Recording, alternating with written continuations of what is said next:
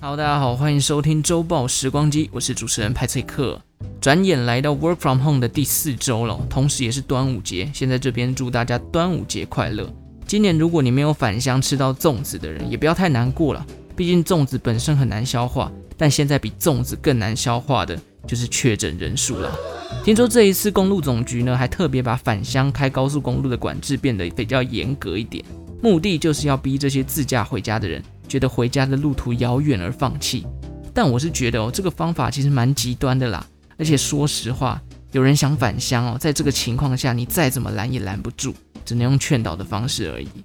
今年也因为这个疫情的关系，很难得没有在端午节前后看到战南北粽的消息，反而都是在呼吁各种不要返乡移动，或者是不要离开，然后造成什么。带病毒回家给阿公阿妈什么之类的，但是如果今天要战南部粽、北部粽的话，我个人会选择应该是南部粽啦，因为我真的不太喜欢吃油饭。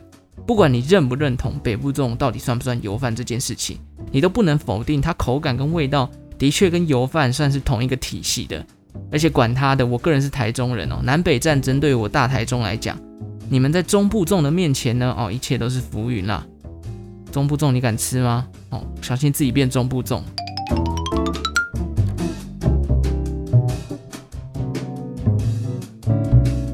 上礼拜呢，大概是我居家上班最忙的一周，每天至少有一个简报要赶，而且这个简报的 deadline 只有一天的时间那种制作。简报的内容还是要那种去上网做研究调查，然后找一堆资料的。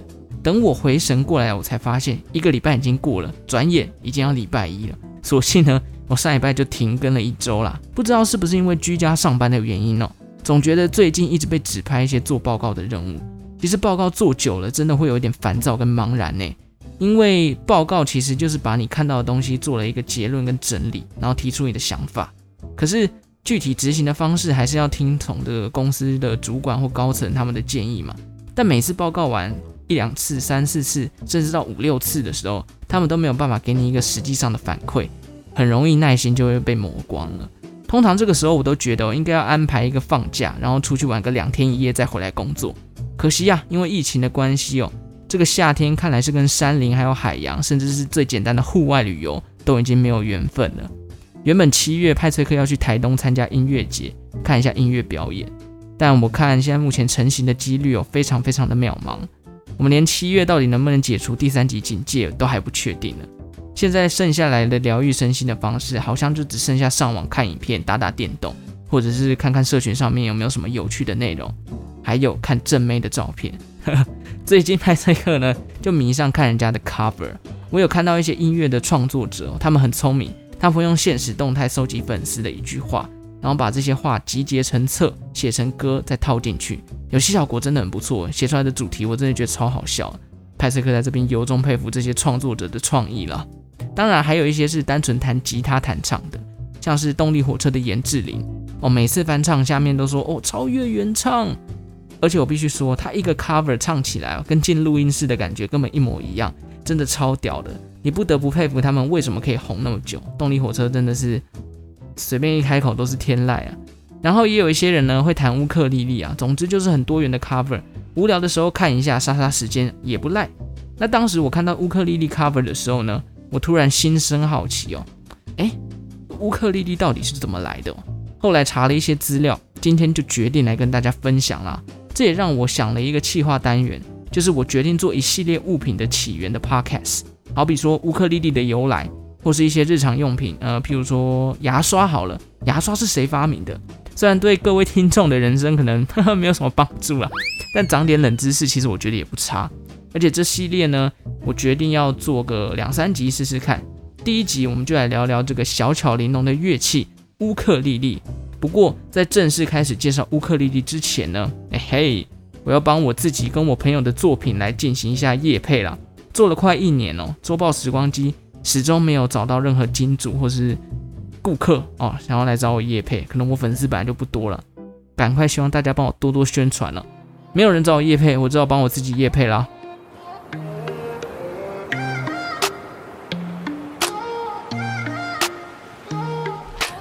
如果你是忠实的听众，从周报时光机一开播没多久就开始 follow 的话，你可能还会有一点印象。派翠克曾经在去年分享过跟朋友去绿岛玩的故事，那是我第一次浮潜，第一次去绿岛。重点是我们在旅程中给了自己一个任务，就是要完成一首歌来记录这段旅游的回忆。到如今哦哦，已经快要一年哦，终于啊，在这个哪里都不能去玩的时刻，千呼万唤始出来，我们的绿岛歌曲终于诞生了。睽违将近一年，有点感动啊。这个等待是算是蛮值得的啦，因为我一度以为哦，完了这个歌要难产了，但是啊，终于让我等到了。这首歌的名字叫做《绿岛直送》（Dive in Green），歌词算是浓缩了绿岛的几个特色景点啊。包含像是蓝洞啦、石朗啦、睡美人跟哈巴狗等等，还有我们游玩过程中的点点滴滴。现在这个时候听到呢，感触特别深刻。毕竟一个月都没有离开台北市了，不要说台北市，连一个行政区都跨不太出去，早就已经淡忘什么海边啊、海洋啊、山林之类的。虽然我这样讲有点浮夸，而且有些人会想说，哦，是你的绿岛哥关我什么事哦？但这首歌、这部 MV、这个 Vlog 的作品。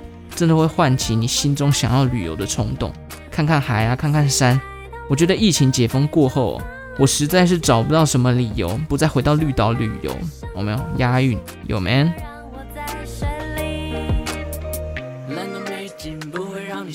这首歌呢，我参与的部分大部分就是跟歌词还有 verse two 的唱有一些关系啦。其他的大工程，好比录音后制啊、混音啊、拍摄影片啊。beat 的撰写等等的，都要靠我其他几位更有才华的好朋友。其中唱 verse one 的，今年还入围了金曲奖原住民最佳男歌手，在这边也希望他有机会可以得奖。他的名字叫做 Logan 姚宇谦。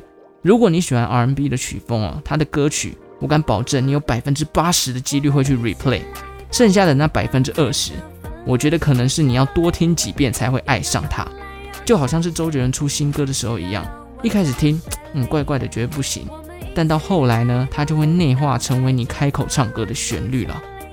总之，这个算是派翠克个人觉得在疫情期间最振奋我的消息了。完整版我会在这一集最后播放，然后也欢迎大家到资讯栏下方去找一下 YouTube 的连接，点过去看一下 MV，看看海，看看山，顺便帮我们冲冲人气。如果你想念海底世界，想念蓝天白云、骑车环岛的感觉。绿岛直送这首歌呢，我觉得没有道理不看，看起来了，好不好？我们一起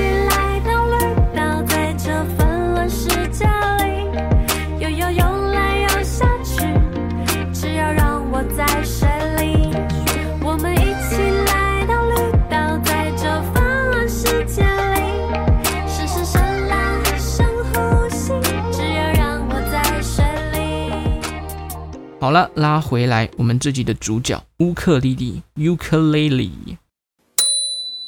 要讲到乌克丽丽的起源呢，那就要先回到十九世纪的夏威夷。在当时，夏威夷还没有成为美国的其中一州，在夏威夷群岛上有一个政权叫做夏威夷王国，该国于一七九五年创立的，而开立王国的君主叫做卡美哈美一世，听起来很像龟派气功，但他不是。王国建制久了，逐渐开始对外跟欧美人士进行接触哦。当时许多的传教士呢，也漂洋过海来到这个岛上进行传教。夏威夷也靠着种植甘蔗来维持国内经济的产值。但是因为种植甘蔗需要大量的人力，因此夏威夷开始跟许多的国家签订条约来引进外籍劳工。当时就包含像日本、菲律宾、葡萄牙等等的国家。这也使得这座岛上的文化也逐渐丰富了起来。而乌克丽丽正是在当时经由葡萄牙人传入的，透过改良，它才成为现在的乌克丽丽。夏威夷王国最终在一八九四年的时候灭亡，取而代之的就是夏威夷共和国。但夏威夷共和国经营没有多久，一八九八年的时候，美国就把夏威夷合并成为其中一州了。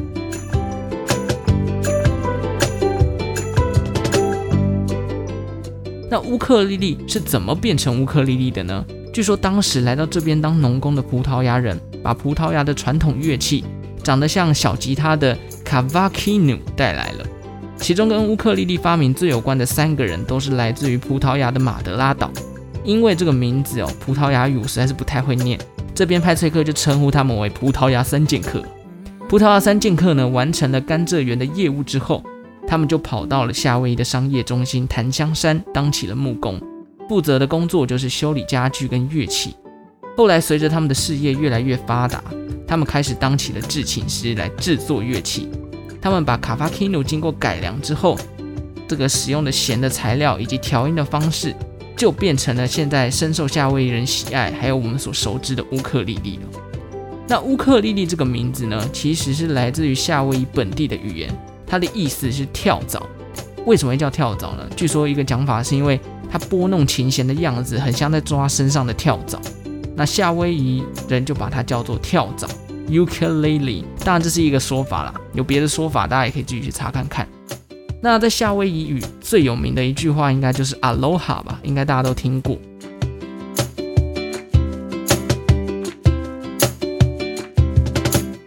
随着这个乌克丽丽越来越流行之后呢，很快也被夏威夷王国的倒数第二任国王卡拉卡瓦给看到了。国王本身就很热爱音乐，加上乌克丽丽的旋律跟音色深得他的心，他甚至要求乌克丽丽这把乐器演奏出来的旋律一定要加进夏威夷的大型庆典当中，甚至连当时的皇后也被乌克丽丽给迷上了。在皇室的加持之下呢，乌克丽丽声名大噪。几乎在夏威夷群岛都可以看见乌克丽丽的身影。到现在，夏威夷仍然是生产乌克丽丽最经典的产地。譬如说，卡玛卡的乌克丽丽就是全球最具代表性的牌子之一，同时也是夏威夷当时历史最悠久的制琴工厂。卡玛卡等于是继承了葡萄牙三剑客的发明，成为现在乌克丽丽的指标。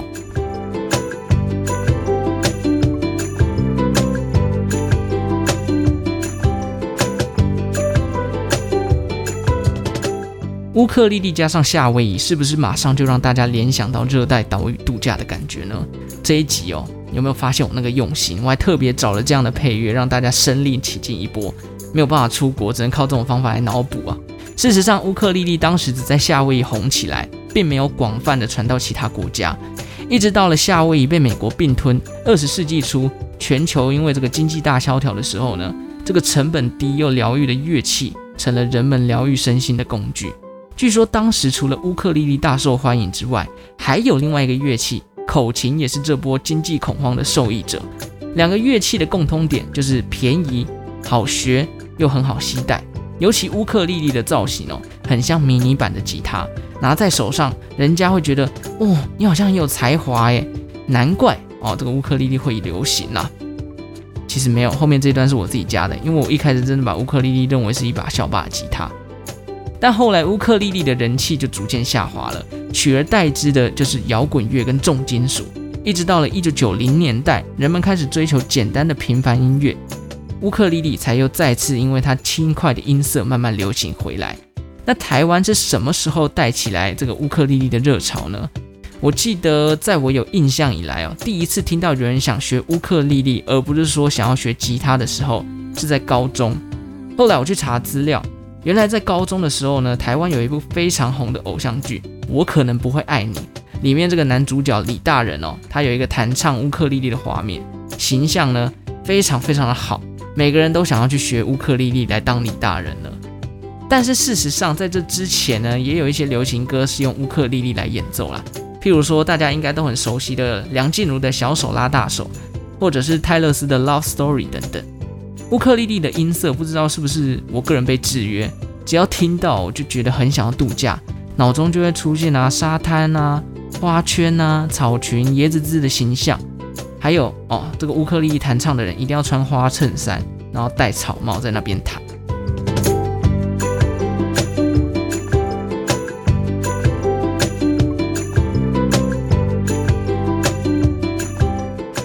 好了，以上就是关于乌克丽丽的起源啦。最后来补充一个跟弦乐有关的冷知识好了。其实最一开始的乌克丽丽哦，或者是弦乐器，并不是用现在我们所看到的尼龙弦仿羊肠弦去做的，而是真的用羊的肠子去做。据说羊肠弦的张力比较柔和，可以发出最丰富、最丰富的音色，而且音质呢也比较深邃、温暖，层次又高。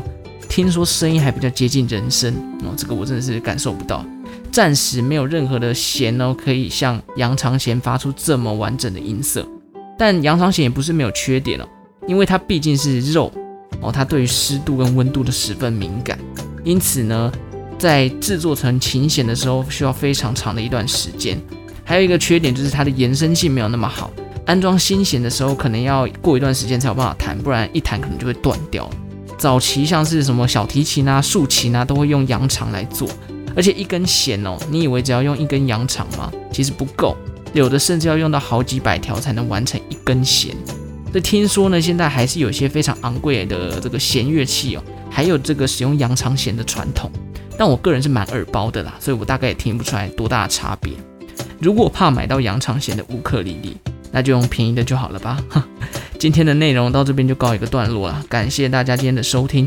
如果喜欢我的节目的话，欢迎订阅周报时光机，我是派翠克。最后呢，我们就来听一下这个记录我与好朋友在绿岛回忆的自创歌曲《绿岛直送》。好，我们下次再见喽！大家记得要听呢，不要在这边跳掉。拜拜。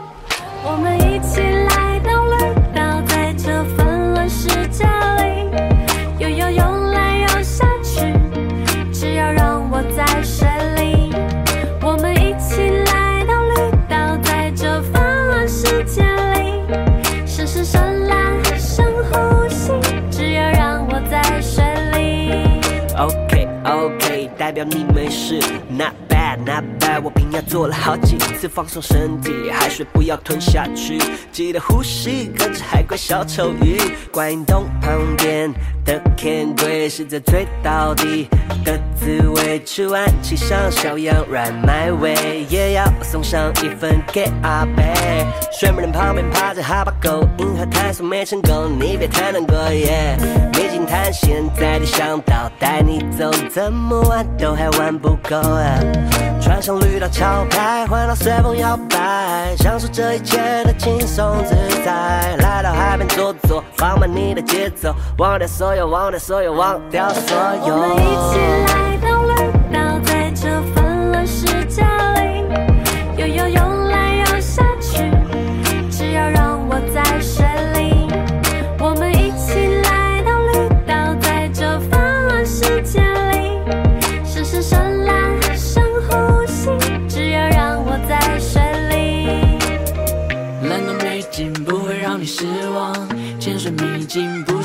只有石浪，登高或望海，美照留连拍，牛头山大白鲨等着你前来。我在海里呼吸，咕噜咕噜，我的肚子饿了，咕噜咕噜耶。来碗海草饼，卤肉也可以，插香鸡蛋糕是我的第一名。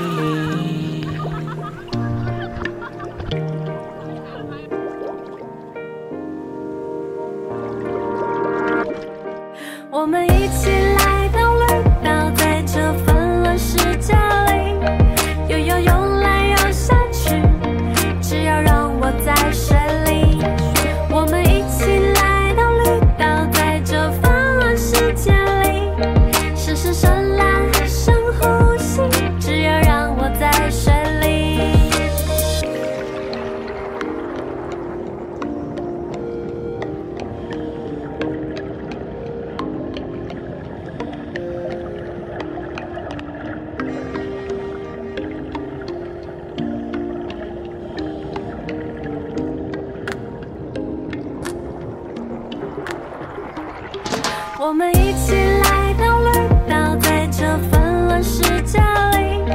游游游来游下去。只要让我在